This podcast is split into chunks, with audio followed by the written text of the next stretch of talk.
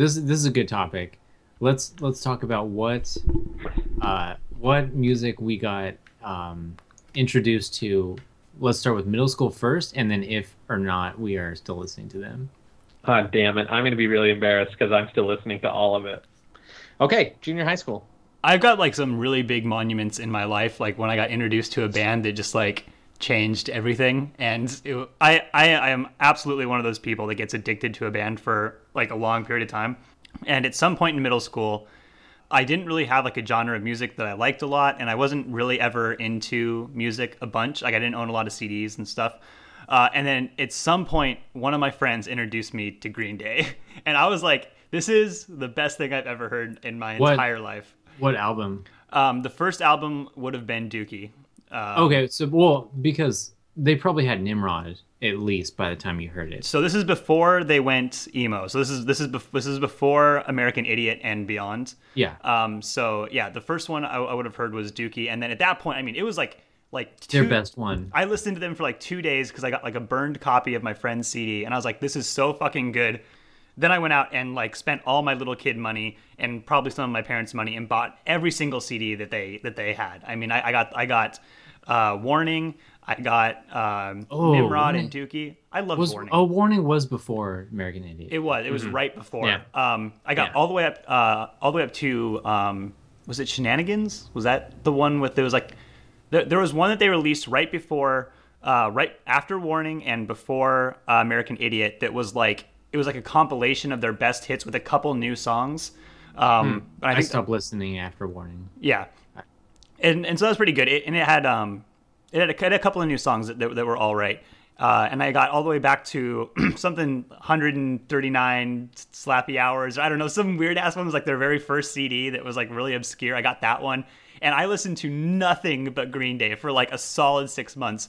Uh, but the story gets interesting because at uh, at a certain point, my friend liked to rub in like rub it in my face the fact that like my favorite band he introduced it to me. And so like i got i got really pissed off at one like one day and i was like well fuck you. I'm not i won't listen to green day anymore. I'll find my own band and i'll introduce them to you. And so like but all i tried to do was like go online and find bands that were just like green day but not Right. green day.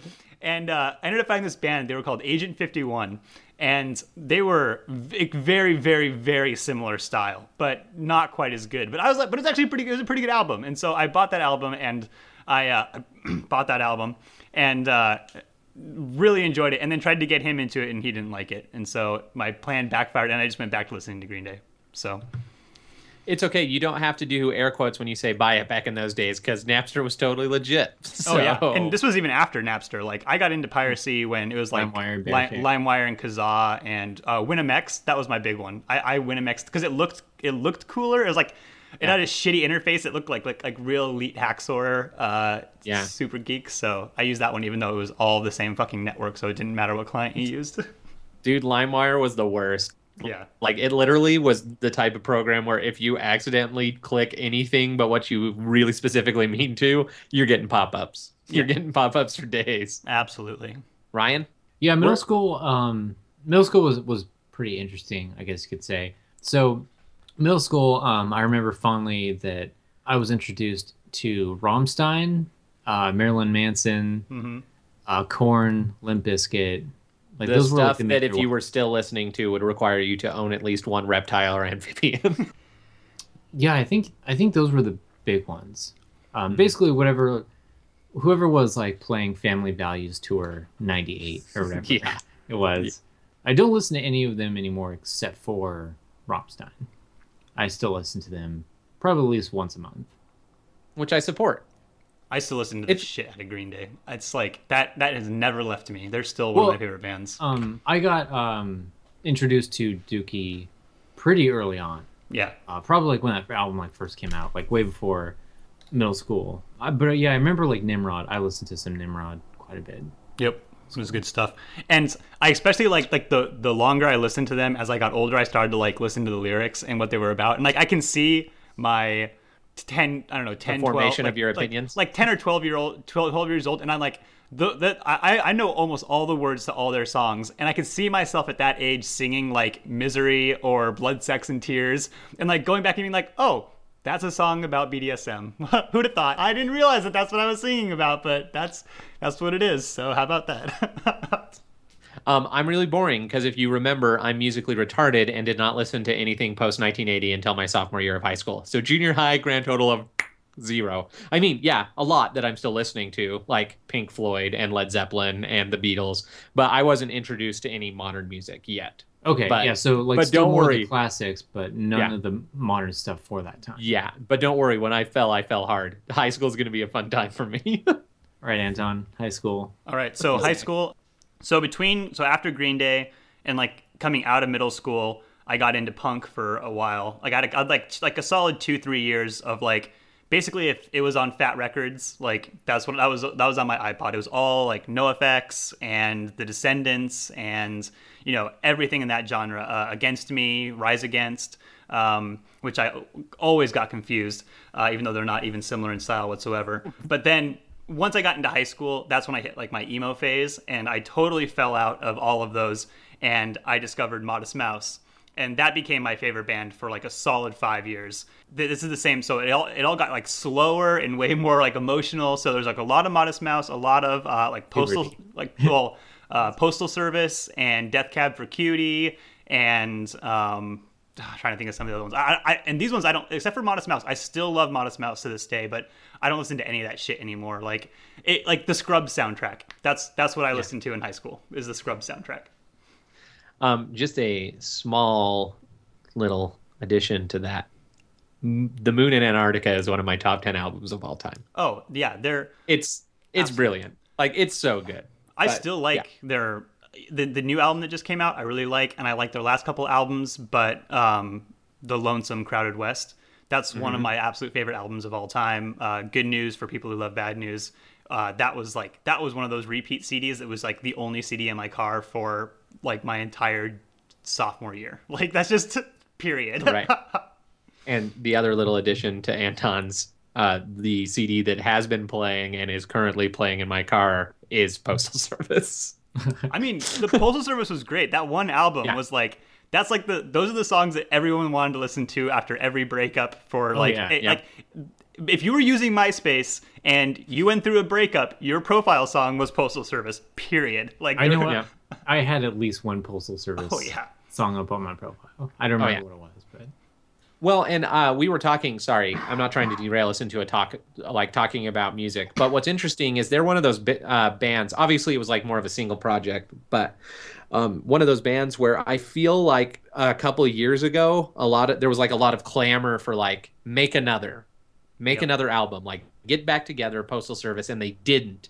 And this makes me sad because I love Postal Service, but more than that, it makes me happy because I feel like they, as artists, realized that they caught a, they kind of caught lightning in a bottle, and that you can't do that twice. Mm-hmm. Like that was right around the era. If you really go back and think about the Postal Service, they had a huge sweeping effect on music. In that, that's when a lot of those like pop artists start started using more like EDM in all of their stuff because there was a huge market for it. So that's when we started getting like pop artists doing albums with DJs curating all of the the beats and the melodies and stuff like that. And obviously that's now like dominating basically all of music. Yeah, they they it was like it was just the perfect blend of like being about songs that were vaguely emotionally connected to things that you're going to be going through in high school and then also the fact that it wasn't just like piano music or like just like Yeah. sad. It was like it had like that synth element. It was like it was almost like super super light like dance, which I, I hesitate to use the word because there, there, it wasn't, but it had like a beat Right. to it, and it was just like it was just quirky, you know, and it was quirky before like lol so random quirky was like a thing. And Right. It was very easy for people to pick up and listen to, and the fact that it was Absolutely. so popular made it that you weren't embarrassed to listen to it, you know. Yeah. And Yeah. that's why they took off for sure. Definitely. Which is interesting that um, I had to look it up to, to verify that I didn't like say it incorrectly, but it, it was the guy from Death Cab who did Yeah. that. That, that. that was his solo project, and it's funny Yeah, that it was I mean, Ben Gibbard and what was his buddy's name that did all the beats? um, I, Andrew something? I literally got pulled up. Uh, ben Gibbard and Jimmy Tamborello. Jimmy Tamborello, which if you're going to make beats for a song and your last name is Tamborello, that's pretty sick. Yeah. Just call me Jimmy Tambourine. Yep. Yeah, so I mean that was it was good. It's interesting that that album got so popular, and I, I know Death Cab got really popular too. Like they were they did you know Oh, yeah. very well for themselves, but I still feel like I, I'd be willing to bet that that Postal Service album Give Up sold more than Death Cab's best album. I'd be curious to know, but I would too, and I wouldn't doubt if it had. I also got I Especially also uh, once you throw in the remastered extended edition sales. yeah oh yeah absolutely because that's been re-released like so many times. Yeah. yeah. Yep. All right, Ryan. High school, buddy. Um, so freshman year was weird. Um, It was for all of us. Don't worry. so freshman year, I was introduced to a lot of shit. Uh, shit being Papa Roach, POD, um, Linkin Park, which lasted a lot longer than any of the others. Yeah, those were the main ones for like freshman year, and then uh, and then the rest of them were you know just like NoFX, uh, Misfits, Taking Back Sunday, Postal Service, The Muse, um, Blink One Eighty Two, Cary Brothers, Coldplay, uh, Something Corporate, yeah. Oh, something corporate. They're definitely on my list of still listen to. I frequently pop in something corporate and Jack's Mannequin, his solo project. Um, I I've tried going back and listening to some of them. Like what was the one I tried? Uh, Globes and Maps. No, no, not the same band. Crap, it was they were like one of the biggest emo bands at the time. And they weren't Taking Back Sunday? No, Oh. they, Taking Back wasn't that. And emo band, there was, I mean, the big ones. There was My Chem. There was uh, the Used, uh, Panic at the Disco. Oh Uh, fuck, Panic Disco. Fallout Boy. Fallout Boy. So, fuck Fallout Boy. Dude, Look, but you here's got- the thing. you can- that, uh, what was it? From Oh, Under the. Cork Tree or whatever? That album was tight. No, I unironically it loved tight. that album. I loved it. Sugar We're Going Down. Like God that song was my I hate that jam for a long time. I was, I, I, I, want to stick forks in my ears every time I heard that fucking thing. I, I hit that phase for a little while. Like coming out of the, so like I never really got into screamo. So like the Used, I was never really into, or like any of like like uh, um, like Thursday, like the ones that like really screamed, I never got into.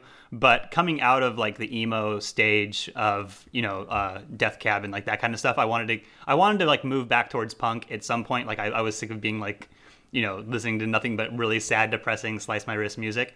So Right. like the natural Out order, Boy? yeah. Well, the natural order was to move. Like I wanted, I just wanted it heavier. You know, I want, I wanted it. I, I wanted to go back to my punk roots. So the natural ebb and flow for like, for like a year as I fell into that trap. And so like it was all. I mean, it was still like Blink. You know, like like Blink was still a little like emo for for a little Yeah. while. And some 41 and uh and Fallout Boy and Panic and Sum 41 wasn't too emo. Yeah, not they- I mean, nearly as bad as Panic at the Disco. yeah, not not nearly as bad. I mean, I still to this day like Mike M. I think they're a great band. Um, I was I. thinking of Newfound Glory. Oh, Newfound, Newfound Glory. Glory. Yeah, I yeah, went yeah. back to like listen to them and His voice is Goddamn. pretty grating if you haven't heard it in a while. really- Uh, dude, My Chemical Romance, unironically, they're one of the really cool examples of a band that really grew because back when they came out with like uh, the the album that had uh, "I'm Not Okay," "I Promise," and like all of that on it, Uh, Black it was very much like the high school idea of like hey like everything's not okay. I feel like shit. Like this isn't fair. I'm sick of it. But then like with each new release they kind of grew with their audience instead of trying to stay in that genre which is what i feel kind of bit the used in the ass. Well first of all they had one album and then they took like 20 years to release the next one which really screwed them over but other than that like they released another emo high school feel bad album but by that time all the kids that were in high school at that time weren't into that kind of music so it just flopped oh, also Daft Punk. Oh yeah, I think yeah. it was um junior year was when I bought Homework. I didn't get into electronica at all until after high school. I don't think, but this, that make it yeah, kind of makes sense because this is I'm sort of offset from you guys by a couple of years. Um, Yeah. So yeah, I mean, I uh, after high school, that's I got really heavy into like when we were doing all the LAN parties, like uh, in, in my garage and stuff. That's when like I found Sandstorm for the first time and got really into house and drum and bass and Yeah. um, like more, more heavily produced stuff like uh, uh, Daft Punk and Justice and you know those that kind of stuff. Like I, I, there was that that's when I first started to realize that I don't really like lyrics. Like still to this day, my favorite music is music that's either instrumental or doesn't have lyrics, or alternatively.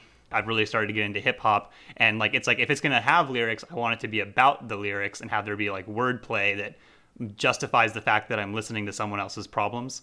Um, so like, but like, yeah, I don't. Besides punk, I still don't listen to much stuff that's lyric heavy besides hip hop. Yeah, 2002. Um, yeah, I bought Darude's Sandstorm album, was which was pretty much 12 songs of the exact Yep. same thing. Yep. Yeah, like that was that was like a good and really bad time for electronic music because it was pretty much all happy hardcore. Yeah, yeah. that's Happy Hardcore all. was like so popular. Yep. And uh, Castles in the Sky, that was another big one. That, Yep. that that fucking song was everywhere. I honestly, I still don't mind it. Oh no, it's great. It's great. And I I I unironically still love Sandstorm. That's it is such Yeah. a good song. Like if you're at a party and people are drinking and you put that song on and turn it all the way up, you you cannot not dance and have a good time to it. It's just like the beat is so fucking good.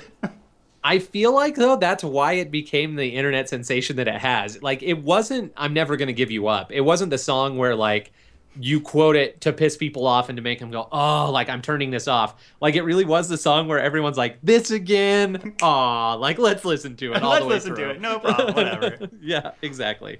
Like you can't you can't hate Sandstorm. No. Like you can say it's annoying and you can't listen to it a million times in a row, and that's fine. That's true of most songs. But yeah, you pepper it in at the the appropriate time. Sandstorm is a great tool in the tool belt. Absolutely. So I, as as I've already mentioned on the podcast, I uh, sophomore year of high school. So Utah is weird in that uh, you don't actually move to the high school building until your sophomore year of high school. Uh, high school only consists of your tenth, eleventh, and twelfth grades. Um, weird. Ninth grade is still at junior high school, so that kind of helps explain a little bit why like mine was messed up and like middle school quote unquote i didn't listen to any new music so i get into my sophomore year of high school and as uh, faithful listeners will know the first album that i was gifted by a pretty girl so i felt i had to listen to it was weezer's green album Oh. that's a good and i fell in love with it like it's no longer my favorite Weezer album. I still love it and I'll listen to it, but like as I grew to know Weezer better, it's not my favorite. But what's interesting is that I also grew up, as faithful listeners will also know, I grew up in a very Christian household. So there were some bands that were kind of like off limits. And uh, I remember a lot of my friends were listening to stuff like Nine Inch Nails, and I couldn't Oh, yeah. listen to that because that was the Antichrist. You know, like they're singing about terrible things like sex, and Nine Inch Nails is a reference to the nails they used to hang Christ, so it's awful and evil, and don't listen. to Oh, it. really? I didn't know that. yeah. I guess that, I guess it, I guess it makes that's sense. one of those I mean, rumors, right? What else do you use Nine Inch Nails for? but exactly. So uh, a lot of the bands that Ryan mentioned previously fell into that category. So I didn't listen to that, and this is like the System of a Down, POD. Like I didn't listen to any of those until it was like way past. Like nobody was listening to them anymore, just because I was old enough to make my own decisions. So I'm kind of glad that I was able to experience them in that light because I could listen to them for what they were, but I didn't have to like become obsessed with them. Like still every once in a while, I'll throw on a Korn song, not because like I loved it but because it's like, yeah, I can I can appreciate it for what it was. Dude, and got the what it did life. for music. Not so bad. Yeah, it's really not, you know. So I got really into Weezer. So uh, along with Weezer came a lot of those type of bands that were like safe, fun, alternative rock. You know, uh, that's when I very first uh, started listening to Cake, which I'll carry Cake Oh, with yeah, me to the grave. absolutely. Like I Cake love rocks. Cake. You know Yep. what I mean? Yep, yep, Yep. I started listening to Muse. I started listening to like Story of the Year, Something Corporate, like Relient all K. of those types. Yeah, Relient K, straight up. You know? I listened to Uh, Lion K forever until I found I was like, wait, are these are these songs about Jesus? They sure I think are. I think I think he's talking about Jesus in these songs. Well, and then what was really funny is the way I was introduced to punk music was a super Christian punk band called Five Iron Frenzy. oh yeah, yeah, yeah. I don't absolutely. know. yeah. Yeah. So I listened to Five Iron Frenzy and I was like, this is really good. But then because of that, I got suggestions for like other punk songs and I listened to those and I'm like, wow, Five Iron Frenzy sucks balls. they are not a good punk band at all. Like it's really like I understand that they were trying to like uh, draw the kids in who were Christian and like give them their own punk, but there are certain types of music that you just like can't do that with. Like you can't have really Christian metal. I'm Wasn't- sorry, like death MX metal. It just doesn't work. Wasn't MXPX Christian as well? I believe so. Yeah. I'm pretty sure they Oh, were, really? and they, they and they weren't too bad. But No, they weren't over the top. Like they weren't literally singing about like he died for you, so you know you should praise yeah. him. It was just like, they it was just like safe topics. Like it just they Yeah, yeah, exactly. yeah, yeah. exactly. So yeah, it was all that. Uh, all of the really, really, really safe, happy music. And then am I am I moving on to further in high school? Uh, well, it's just all of high school. Oh, okay, so that's sophomore year, like just really safe, really happy. Junior year, I went buck wild. Like I fell off a deep end that I didn't know existed. Um, a friend let me listen to Thrice. And oh I- man. obsessed with. Thrice.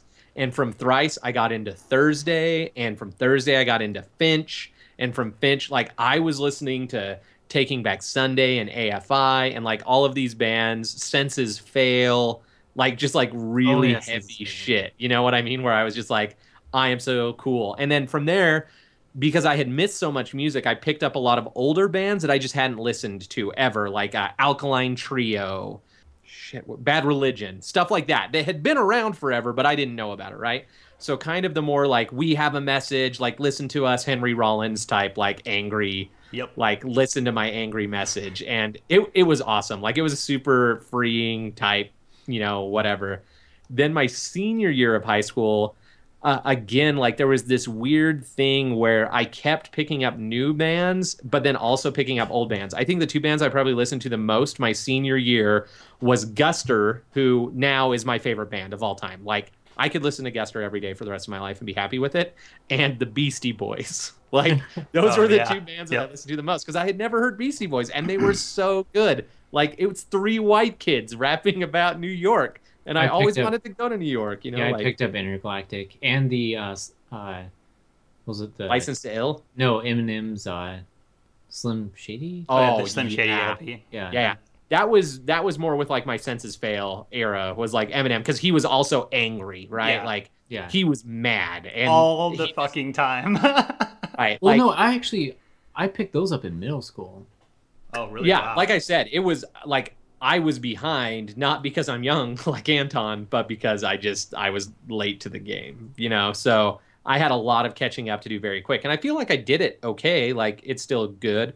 Um also senior year like i was kind of trying to balance happy with um with like heavier. So that's when i did get into stuff like paramore and like those other like uh, I am now ashamed to say it, but I loved Evanescence. I thought they were super awesome, and having a girl singer was awesome. I also listened to Flyleaf and like all that stuff, where it's like a little bit heavier, but also still kind of okay. yeah. It was a very geeky hardcore band. Yeah. exactly. Absolutely. Yeah. Yep. All the nerds loved. And then yeah, I did not listen to electronica until probably like four years ago. Didn't even get into it. Like I had never heard a Daft Punk song until like four years ago, and I found Daft Punk weirdly enough via LCD Sound System. Oh yeah. Like I started listening to LCD Sound System a ton, and they have that song Daft Punk is playing at my house, and I'm like, well, shit, I guess I got to listen to Daft Punk, and that's how I got into them. See, I'm I'm surprised you didn't get into them because of Kanye West sampling of uh, bigger, stronger, harder, faster, or whatever. I don't know if I've ever heard a Kanye West song. That Oh, oh, you've like definitely that came it. out in like 06 or 07 and nothing to this day has made me like nerd rage more when people were like Oh yeah. like oh that's from something else i'm just like you motherfucker Like like the Daft Punk song would play and people like, "Oh, I love Kanye," and he'd be like, "No, you fucking god damn it!" Oh yeah. Okay, I, but- I hate that pet peeve. But you see, this is where you guys have to remember I have another two year blind spot, Yeah. and it's 2005 to 2007 where I served my mission because you can't listen to music. Yeah. So if it came out between 2005 and 2007, I like I probably still don't know about it. Um, before we move forward, I I, I, I got I missed two big ones uh, in the Modest Mouse phase of early high school, and that was Wilco and Ben Folds. And I got Oh, yeah, yeah, yeah. super into Ben Folds for a long time uh, until he came out. Until he did the soundtrack for that animated movie Over the Hedge, Oh yeah, And- that was not good. it was not good. The whole album, like the entire his album was the soundtrack to that movie and it was just like it was like the most sellout thing that I've ever seen someone do and it was Yeah. so fucking bad that I don't think I've listened to Ben Fold since. Like I still love like his first albums and Ben Fold's fi- Ben Fold 5s, which I think there were 6 of them, which always confused me. Um, but it is very confusing. Um, um, if But you want to treat yourself, uh, you actually went the wrong way with the math. In Ben Folds five, there were three people. oh, okay, whatever. Yeah, I- I yeah, yeah, it- which is I knew it was like the Hitchhiker's Guide, like the five the five book trilogy. I knew it was like there's was the wrong number of people for the for the Right. reason they had that number. Exactly. Um, if you want to have some fun though, treat yourself to the new like Ben Folds Five reunited and did a new album and went on tour. It's called Sound of the Life and the Mind. It's good. It's real I'll- good. I'll pick it And Ben Folds himself did a couple pretty good albums after Over the Hedge that you should check out. Uh, Songs for Silverman and um, No, I think that was before. I've heard songs What- for Silverman.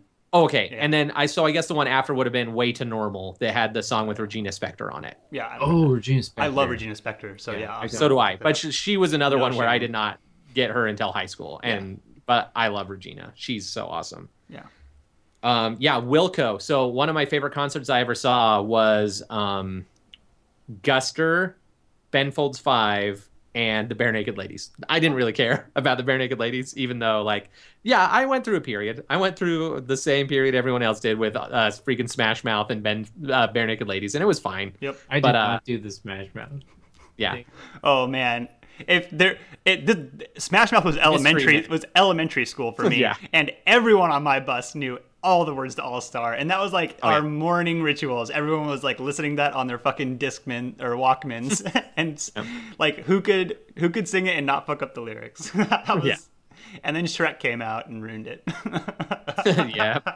Well, no, it was um, Mystery Men. yeah, it was Mystery Man, then it was Shrek. Oh yeah, I, I will say though, uh, All Star is the album that Smash Mouth is most known for. But if you haven't listened to their first album, Fush Yu Mang, which came out before, like well before All Star, before they were associated with Nickelodeon and movies and kids, and they were like trying to market themselves to children. That first album is actually legitimately very good. Like they swear mm-hmm. on it, and there's like there's a whole song about them partying on their lawn and getting kicked out of their apartment because they were way too drunk. And um, there's a song all about pet names that he that him and his girlfriend would call each other when they were having sex, and like all this like stuff that you would never ever associate Smash Mouth with. But it was Right. it's like it's a parental advisory Smash Mouth album. So if you if you haven't heard it, it, it it's it still is Smash Mouthy. So it might not be up anyone's alley, and that I, I Right. think that's everyone. But it's definitely worth Right. a listen. Right. Um, uh, another one that I forgot really early on, like right after Weezer. Oh, they just left me again. Oh no, they're back. Um, the Ataris. I got super, super, super into the Ataris. yeah. Like right before they came out with So Long Astoria. So it was like still when they were like all of their songs were under two minutes, and it was like really, really fast punk. And then So Long Astoria came out, and I loved it. Like, and I still love it. I understand that it's like their sellout album. It's the one that everyone's like, they just made it to make money, and it's all for 14 year old girls. And that might be true, and it appeals to the part of my heart that is a 14 year old girl because I still love it. I, I don't think I've ever listened to them. Yeah. Yeah. Um, and then like as I as I went through like all of the weird happy stuff that I went through in high school, and then I transitioned to like the really grumpy stuff in uh, my junior year. I, I actually made I wish I could find this. I made myself like a little uh, CD, a mixtape, if you will. And the entire point of the CD was to have songs that had really, really depressing messages, but the music was really, really upbeat. And like it had a lot of senses Fail and Alkaline Trio and all these stuff. Like they have that one song that's the countdown, and it's like they murder someone and then go down to the river and cut off their fingers and like all these things, and it's super messed up. But it's like this really happy punk song. Hmm. It was awesome. It's good stuff. There's oh god damn Oh, and senior year was like brand new and bright. brand new, brand new. I, I was just thinking like that's that album with the astronaut, like that that was really popular a good and was in like the Yeah. exact same genre. So Right. And that's that's another one that ages really, really well. Uh, Yeah. That album is fantastic still to this day. I love it. that's one of my that's like on my top 10 list of cliche tattoos that I hate is that astronaut. Like I've Mm-hmm. seen that tattoo so many times. Uh, along with like the Blink 182 face. I see that Mm. one a lot. Um and people who just get Korn in the Korn letters like like that Mm-hmm. I see that tattoo so often and it's like are you just saying that you just you just like the band so you just got the logo with like the backwards R like I Right. all right Um, I can't I can't um, claim to say I got into them when they were early, but I do remember that one of the cr- uh, one of the coolest girls, or who I thought was like the coolest girl in my school, was super into No Doubt when Oh, they yeah. were uh, like first coming out with what was it? it was like the Something Kingdom album or Mhm. whatever it was. Mhm. But I do remember um, they they were like a big thing. For a Yeah. while. Um, two more that I don't know if we've mentioned that were a big deal. When I was listening to my Feely feely music, uh, Dashboard Confessional, Oh yeah. and uh, The Decemberist. Yeah. I was like super into both of them. Cold and then when I was in my angry phase, um, Deftones. I got Oh, yeah, really Def- into Deftones. I think everyone did right when the Matrix came out. Yep. Because Yeah. they were a big part of the soundtrack. Yeah. Yeah. Well, and it's good. I still they're they're another one that I've stuck with. Like I really, really, really like Deftones. I don't think I could have been your guys' friend for a couple of those years. Why's that? if you guys were listening to like Dashboard Confessional and Fallout Oh, Boy and stuff, oh, yeah. Oh, yeah. that that would have not melted. So the oh, only yeah. the only emo song the only emo bands that I listened to were ones that were on the edge of punk. So like the like the really emo shit that was like really really like like Dashboard. I never got into Dashboard. It was just it was that was too whiny for me. Um so like granted like Fall Out Boy was still really fucking whiny, but at least there was a Yeah. guitar there. Like at least it had, like it was like Yeah. it was like that same like Blink-182 pop punk in the backgrounds Um that it was like right on the line. And so I could I could feel some feels and uh, you know be a big whiny cry baby, uh, but also still be listening to like I could tune out the lyrics and just listen to the music as well. Yeah. So Well, you see, and I think the reason that I did, and I, I'm not trying to say like whatever that my experience is better or worse or whatever, but um, I got like from the time that I was in like sixth grade until about tenth grade or eleventh grade, I got dicked around by like the same girl where we were like on and again, off again. But the way we would get off again is that she would go make out with someone else, and then we would break up. So, and this happened like seven times. So, like, Dashboard for me was like solace because here was this dude like screaming about missing this girl that he couldn't have, and I was like, I feel you, bro. I feel you. um, another one that uh, a friend just loaned me, uh, and I'm glad that they loaned me the album they did because it still is my favorite. Is uh, they gave me uh, "Science" by Incubus. Oh yeah, And- Incubus is- was pretty pretty. solid. Yeah, Incubus definitely has stuck with me. I still listen to Incubus all the time, and that is by far my favorite album. Um, I don't remember where in the timeline Science falls. Because uh, one of my earlier, but not. I think it's like fourth, like maybe right before Morning View. oh okay yeah, Yeah. I, I I can't claim that I was into Incubus early because Morning View was like the first album that released that I bought that was like Mhm. new when I bought it. Um, sorry, now I'm just scrolling through my iPod and looking, and uh, so That's cheating. Jet, oh Jet, I remember yeah, absolutely. Jet, that, one first song. album that landed. yeah, yeah, yeah, yeah, yeah, yeah. Jet, where the whole album was one song, Yeah. but it was a great song. Um, and I really did. I loved it. And then, um, right towards the end of high school, I started getting into like what I feel is still my music taste, and that was more like The Strokes, Jenny Lewis, Rilo Kiley, uh, Tegan and Sara, Belle and Sebastian, stuff like that. So uh, since you got your iPod, anyways, let's uh, since this is, this has been going on for a bit, let's that there was middle school and high school. Let, where where have we all settled? Like right now, like obviously we all have like really diverse music tastes now. With you know, especially like Spotify and you know uh, our iTunes or whatever you use to listen to music. Uh, you have like infinite albums at your hand. So uh, like what what are what's your go-to genres and bands that like right now you get into the car and there isn't a podcast or a book to listen to and you don't listen to the radio so you pull up something. Like for, for, for me i have completely fallen into two camps and it's like the NoFX style like NoFX bad religion style punk um melding into like pop punk like like like nostalgic blink 182 green day like that that style. Or or extremely extremely west coast hip hop like Eminem, The Game, Dre, uh, like any anything even associated with those guys. Yeah. Um, I'm actually just really quick gonna pull up the Spotify web player because I feel like the way that I can be the most honest about this is just to read you like the last ten bands I've listened to there you go. because that will be the most effective. But Spotify and Skype do not seem to get along very well. Um,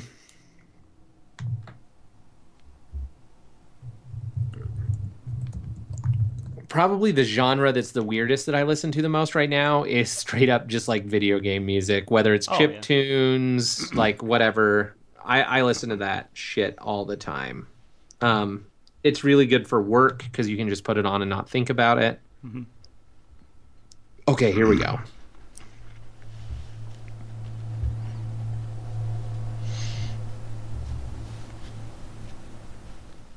Okay, here are the last bands I've listened to. Wow. Okay, this is this is revealing a lot of me personally. So there's a duo called Boy, and I found out they just came out with a new album. It's fantastic. It's like uh, it's two girls, and it's like acoustic rock. I really really love it a whole lot. I feel like that's false Um, advertising. It, it sure is. Um, CHVRCHES, and I love CHVRCHES. You give me female vocals with like really heavy, uh, like drum and bass type background. I love it. Um, Childish Gambino, because I love me some Childish Gambino, and Mastodon.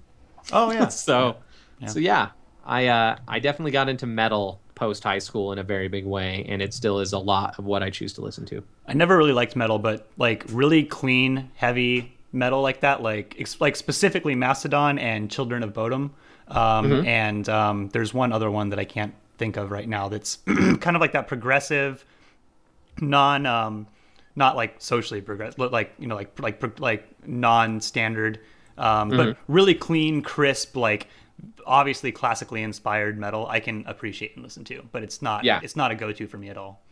Yeah, I, I love it. Um, it's one of those that I never ever saw myself getting into it, and then someone was just like, "Here, just give this a taste." And I listened to the Mastodon album, "Crack the Skye," and I was just like, "Holy crap! Like this can be such good, important, impactful music," and it stuck with me ever since. And I, I'm the same as you. Like I can listen to a lot of metal, but what I like the most is usually like melodic metal where the singers actually sing and the people who play their instruments actually know how to play their instruments. It's not just noise.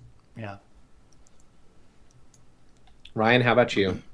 Um, I'm still sticking to basically a lot of EDM that uh, was from probably between like 2006 and 2010. Um, so a lot of that stuff. Um, any rapper hip hop is normally from like the 90s. Mhm. Mhm. Um, and then um, I still go back to like Dropkick Murphys, the Tossers, the Pogues, and uh, Flogging Molly? Oh yeah. yeah. uh yeah, Not as they're, much. They're a little too. They're they're there, but they're kind of low on the list. I like Dropkick Mhm. more than I like Flogging Molly. Oh yeah, oh yeah. That's because Flogging Molly is more for the masses. Dropkick Murphys, like they're the type of band where you want to go to their concert but not meet them in person because they might just kick your teeth in. Yeah. or you know of them only because of The Departed and that Right. fucking shipping up to Boston song. Oh my God, yeah. St. Patrick's Day. Okay. Well, I think I think we've covered music. So uh, I don't know if we want to talk about this much, but I have been playing the shit out of Fallout 4 this week, like almost like every night for several hours. Um, and I think we we had brought up Fallout 4 before, and I had said that I'm not really into that whole series.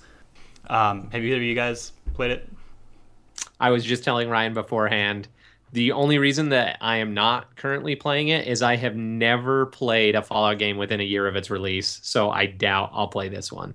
I haven't gotten far enough to get to spoilers, anyways, so it doesn't really matter. I don't know, man. Like, I I don't think I'm gonna play much more of it because there's no hook. You know, like it's like Bethesda games are always shitty at launch, and this one is also shitty. Um, there are just bugs everywhere. The graphics are terrible. Like, it's not it's not an uh, an ugly game, but compared to like like The Witcher Three just came out, and that game is fucking beautiful and bigger, and so is Dragon Age. Like that game is massive in scope and absolutely gorgeous. And this game is, I mean, it looks five years old, if not more, you know? Um, and that really upsets me. But on the same key, I can run Dragon Age at 60 frames locked, no problems, uh, high settings. And this one on high settings, I barely get 30. And it's like, it looks so shitty and it runs so bad. And people are still giving it like a 9.5, like 10 out of 10 perfect scores just because it's Bethesda. And I don't know, man. Fallout. Like, it's just because it's Fallout and it's it's frustrating. But um, yeah, it's not it's not real great. I mean the the the basic hook at the beginning is you are like your classic 50s family. Uh, the bomb hits, so you and your husband and your kid go down into the vault, and then you don't realize you're getting frozen, but you get cryogenically frozen. And as you're waking up, some people come in and shoot your husband or wife, depending on what gender you play, and they take your infant, and then like you chase after them to leave the vault and now, now you're open world so there's like there's no real like i haven't really gotten to a point yet where that story has continued It's just Mm-hmm. wander and talk to people and do these. Hey, there's some guys over there. Can you go kill them? Hey, I need this Right. stuff. Can you go pick that up and bring it back? And man, it's just like I don't. I don't know the mentality that I need to be in to get into this game. Yeah, I, I don't know. So that that's something that has always like uh kind of beset the Fallout series is that I, I love them and it's my favorite portrayal of like post-apocalyptic America. Like there's something about taking it back to like the 50s that just makes it just charming as hell. And I love it. I love it a whole lot. But whenever I'm telling new people to get into Fallout, it's really hard because like what I my what I always tell them is that Fallout 3 has a better story and Fallout New Vegas has better gameplay. So just depending on what you value more, whatever. Like there's there's still the opposite is fine, you know, but but then I played through Fallout 3 again and knowing the story and loving the story, you can lose the story really easily because there's so many side quests that have nothing to do with anything that you can spend like any game that has over 120 hours of gameplay but you can beat the main game in 2 hours like there's something wrong with that because it's just kind of like a cheap narrative, you know what I mean? And then the whole rest has nothing to do with anything. You don't have to do it. It's completely elective, except for it's not. Because if you don't do it, you won't level up enough to actually progress in the main storyline. So it's kind of this cheap gimmick to get you to level up by doing these side quests that have nothing to do with anything, but forcing you to do them because the end game can be so brutally tough in Fallout games. So, yes, I love Fallout. Yes, I'll play Fallout 4. I'm excited to see what the story's all about and everything. But at the same time, it's like it's just the same shit, different pile. It's the same problem that Skyrim had. Like, like you were saying, like it's just the Beth- Bethesda thing where it's like, hey, you're the Dragonborn. You have to kill the dragons. They're back. There's an evil dragon. Go kill him. Now spend 120 hours invading crypts and stealing stuff and then selling it so that you can have enough money to buy a sword to get killed by the final dragon and then have to go do more side quests and level up more. And it's just like whatever. It's like they're trying not to be old jrpg where you have to grind but you do. They just disguise it. Yeah, and um, the biggest problem is like that I have with it. I think is just the structure of like how you progress. Um, the it's not like Skyrim where the enemies level up with you, so you can go anywhere, and it's just always a constant challenge. Like there are like it as you get farther away from where you start, things get more difficult to kill. So you like you have to level as you expand, but there's no real re- there's no real way to know when you've crossed like that invisible line from like the level 10 area to the level 20 area and so you'll just be walking along and you'll like come across a rabid wasteland dog and just massacre him. Like no problem. Go 10 feet farther and like another dog will come and just tear your fucking balls off. Like no problems. And it's, it's just like god damn it. Like can you like give me some sort of like feedback on like where i'm supposed to be going? And um, right. and uh, I don't know, man. There's I don't know. I, I have a million complaints with this game. I won't I won't get into it, but um, yeah but that's still that's still an ongoing joke with new vegas is that when you very first start the game you start in a city called Goodsprings and the joke is like i'm a hardcore gamer i go left out of Goodsprings because the game guides you right and if you go right everything scales with you everything whatever if you go left you go straight to deathclaw valley oh, like yeah. Yeah. So it's like new players who don't pay attention to what the NPCs are telling them and go left, like you will just get destroyed and have no idea. And I know lots of people that that was their experience with Fallout. Like they started it, they went left, they got destroyed, and they're like, "Oh, this is one of those games like Dark Souls," and they put it away and never played it again because Yeah. they're like, "I just I'm not into that kind of game." Yep. So that's that. Um, I'm probably not going to play much more of it uh, because Tomb Raider just came out. So Oh, I am going to I'm going to those mainline butt physics. dude and and they said that this game is actually has a lot of tombs to raid unlike the last one because the last last tomb raider was a solid fucking game that i enjoyed but Yeah. there was like three three tombs and they were optional and it, it was did not pertain to the story but uh, i love this reboot and uh, Right. square enix is they, they're doing something right with it with it so Um, are you playing on PC, Anton? oh yeah absolutely Okay. yeah. Yeah, I still don't have a console, um, so that's why I uh, could only watch um, and play uh, Until Dawn at a friend's house, but this one's on PC, so I can stream it to the TV downstairs and play with um, the uh, Shield controller. Okay. Yeah, I was just about to say. Um, uh, I guess it's kind of stupid to ask because like Tomb Raider was originally a keyboard and mouse game. Yeah. Because it's PC. But yeah, I was gonna ask if you're using a controller or not. I I mean, I'm gonna It's try. funny that I I'm, I'm gonna try to play with the controller first because it's more comfortable on the couch to play with the controller. Um, but I, I got to the point where I couldn't play Fallout with the controller anymore because it's just I can't do first person shooters with a stick. It like I can't aim without a mouse, and so I, I think that Tomb Raider is going to be platformy enough that I don't, it's not going to have a lot of shooting. I don't think so. Can, or it's probably going to have an auto aim like mechanic like um, Uncharted does.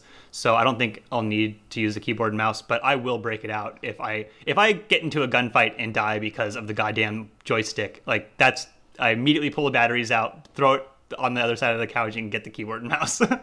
so we'll see. it's funny that I still uh, have that bias of there are some games that I play for PC, and while I understand that it probably functions better keyboard and mouse, I still will only play it controller just because that's how I played it. And Fallout is one of those. I do not disagree that Fallout is a much better game on keyboard and mouse. It is like that's just Except the way for that it works. fucking navigating the goddamn menus. I, oh, it's, oh yeah, yeah, yeah. it makes ugh. biggest gaming pet peeve is when they port console menus to the computer and you can't navigate with the mouse. You have to use the keyboard. Like that shit Yeah. drives me goddamn ape shit. Yeah. And I even know a lot of people who so the games that I've been playing the most right now just because they're what I have is Metal Gear Solid 5 and Rocket League. And I use a controller for both of those, but I know people who use keyboard for both. Like that blows my mind. I would never use a keyboard for either of those games ever. Like playing a Metal Gear game with a keyboard just feels dirty to me. Like That seems there's like just no way. weird. Yeah. Yeah, it would be. I've never played a Metal Gear game with a keyboard mouse. Mm-hmm. It's always been Game Boy or PS2. Yeah, dude. That PS2 though. I will say though, um, I did download the last Need for Speed, which I think was Rivals, um, whichever one it was. It's a couple years old because there's a brand new one coming out pretty soon. Um, just because I want, I wanted a controller game I could just sit back and play for a couple hours. And racing games with a controller are just the best. Like they are so much fun because like you need three buttons and a joystick, and that's exactly what you've got. And so it's it's perfect. I've been enjoying that. Dude, you just got to get burnout. Uh, I don't remember if it's two or three is the good one. I think it's two. Yeah. Yeah, just get burnout two and play it all day, every day, because you can. It's amazing. It's just such a fun game. I think there was like a Need for Speed. I think it was a Need for Speed, um, where it, it was all on the uh, island of Oahu, and I sunk a ton of time into that game. Yeah. That was ridiculous. I probably sunk like thirty hours in that, which is a lot for me for a racing game. Yeah. Yeah. Yeah, the the only need for speed that I sunk a ton of time into was the most wanted because the whole Yeah, chase feature was super fun. So, uh, fun story about uh, Need for Speed Rivals is uh, when I was looking up reviews for it before I d- uh, downloaded it, um, everyone complains about this one feature where it's you can't play single player. Like it's a single player game, but you, you get on the island and it connects you to their servers, and like it just like randomly dumps like five or six people onto the island to play together, and like you just drive around and do your own stuff, but you can run into them and then race them.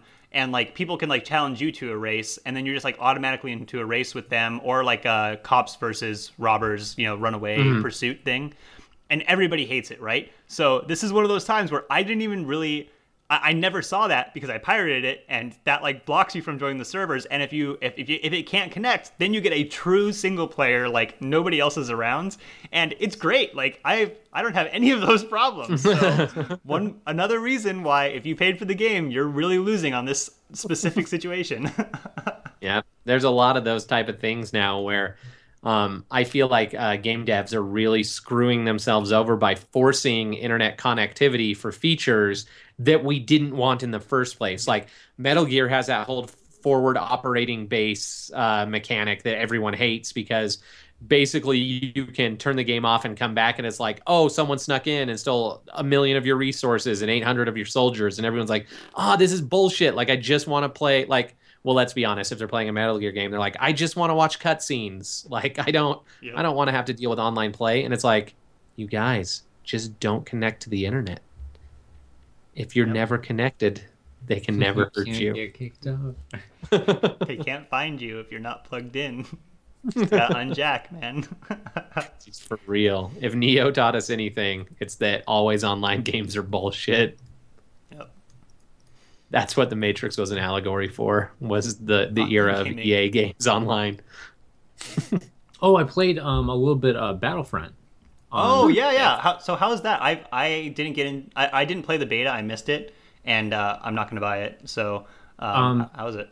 So I'm uh, after learning about their like weird DLC thing, uh, Yeah. I'm not gonna buy it because Neither am I, which I'm heartbroken. It's the game that I want to play the most that I won't. Um, but yeah, I played it for probably an hour. I played like a couple of the flying things and a couple like on on ground battles.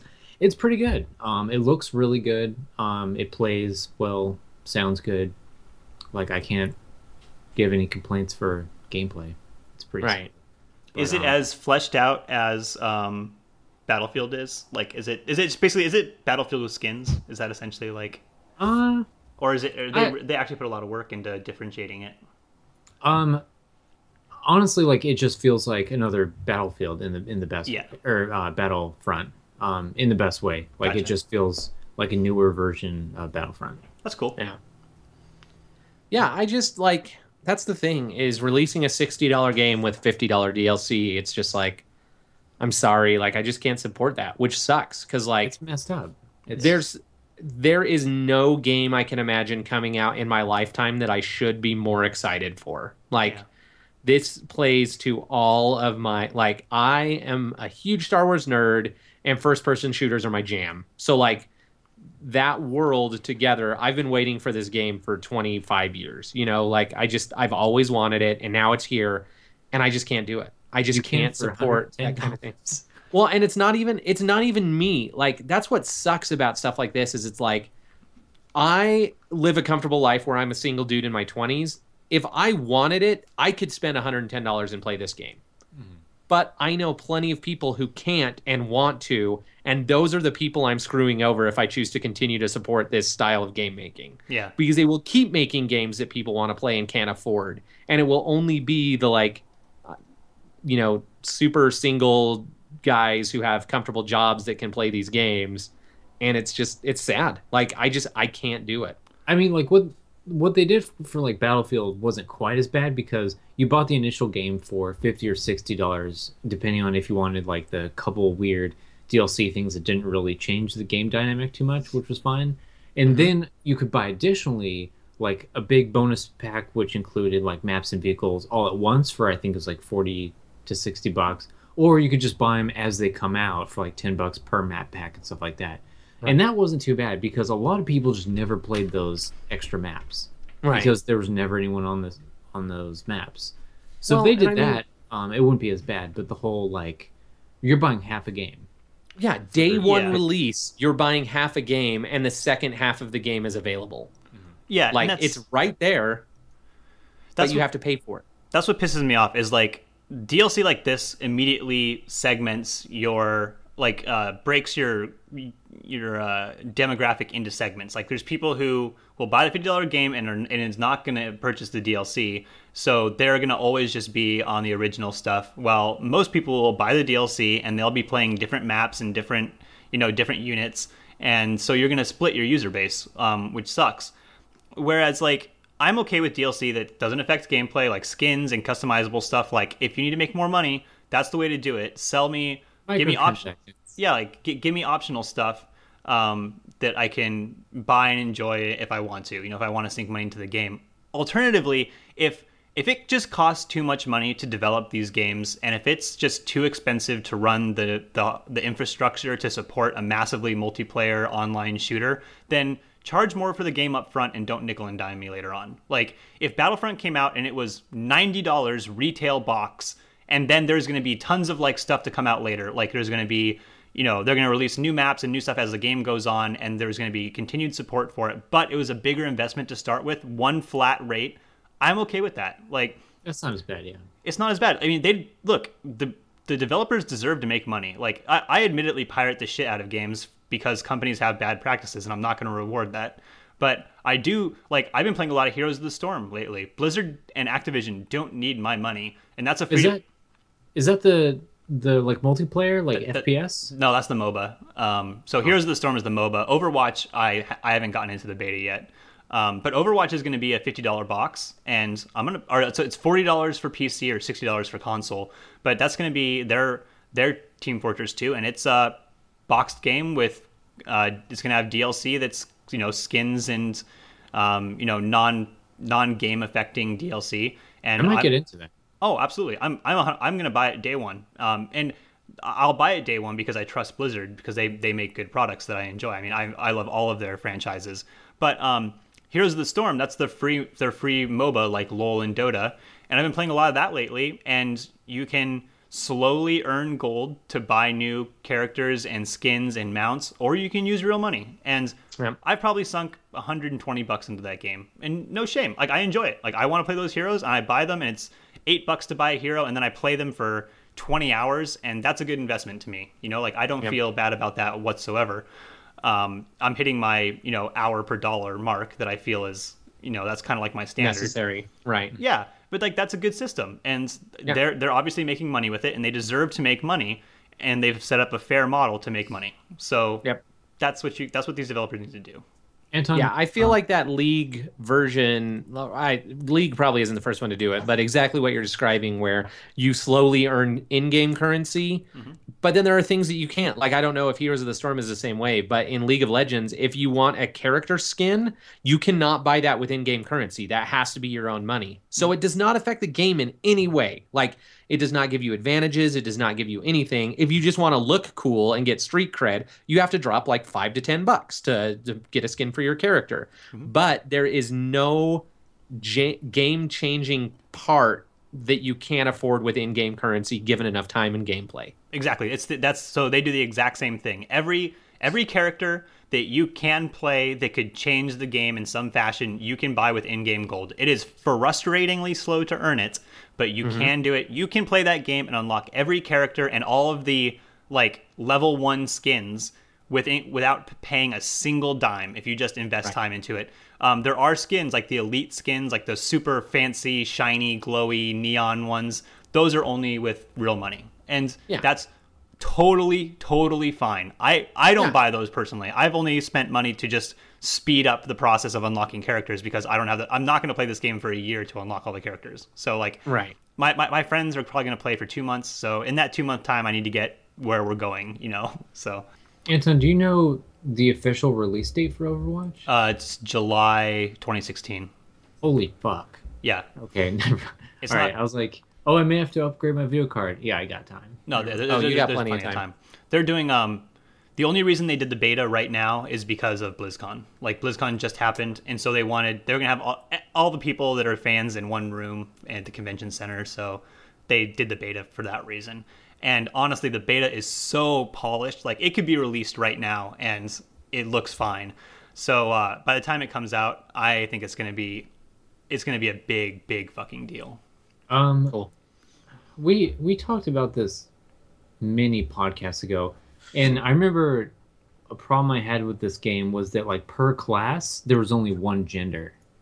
Is Yeah. that still the thing? Yeah, so what they're doing is they're they're using the MOBA style where they are just going to they're they're going to be releasing tons. They I think they said they're going to aim to have like 40 plus characters available by the time the game is released and they're going to keep adding them afterwards. So they're not giving you gender choices uh, per character, but what the, the the reason is that each character has a backstory. So they're not like uh it's not like the male soldier and you can only be the male soldier. It's like the male soldier is Soldier 17 and he has a backstory and they're going to be releasing comics and um, like sh- like animated shorts and stuff that like they're, they're creating a universe where each character is like a unique person. And so that's why there isn't uh, gender choice. Um, but is it like?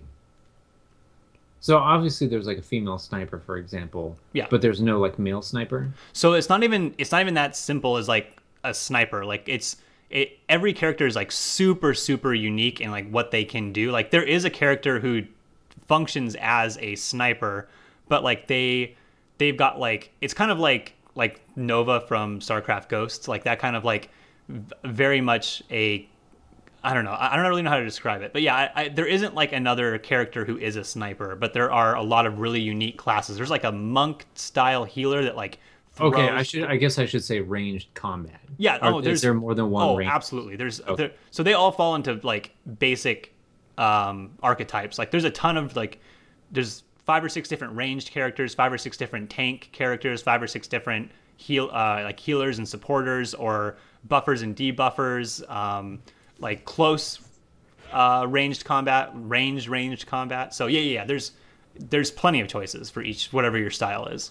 Okay, It's not- Well, yeah, I'm I'm down. I'll probably pre-purchase this in like a couple months or something. Maybe. Yeah, absolutely. I, I'm gonna yeah, I'm gonna get right on the. I'm already on the bandwagon. I've been trying to get into the beta, but it's basically impossible. So Yeah, I'm looking for like a new FPS, and I'm kind of done with EA. yeah, So. yeah. I think What? John, you should uh get in on this action also. I mean Um, all of my friends are gonna be playing it, so it's gonna be there's gonna be such a big community. My problem is that I hate Blizzard and I think they come up with shite products. Just I kidding. I think that, No, I'm totally kidding. That's um, fine. Blizzard never comes up with anything like groundbreaking, but they probably come up with the most solid Oh yeah. products out of any company. It seems like. Yeah, StarCraft was not the first RTS game, but it but was, the super best. Solid. Yeah. There's- Yeah. They're the Apple of games, like 100%. They take a concept, they make it simple and easy for people to get into, but difficult to master. It's polished and it's the best of what it does. Like the best like loot-based dungeon crawler is and always will be Diablo. Like the oh, best yeah, MMORPG is and always will be WoW. So like Yeah. and in my opinion, I've played all the MOBAs and Heroes of the Storm is better than League of Legends and Dota by a country mile. So, Right. I mean, yeah, it's- For those listeners who don't live in the country, that's a long way. yeah. I don't know what the exact conversion from a city mile to a uh, country mile Country is, mile but a country mile is longer. Yeah, definitely. 100%.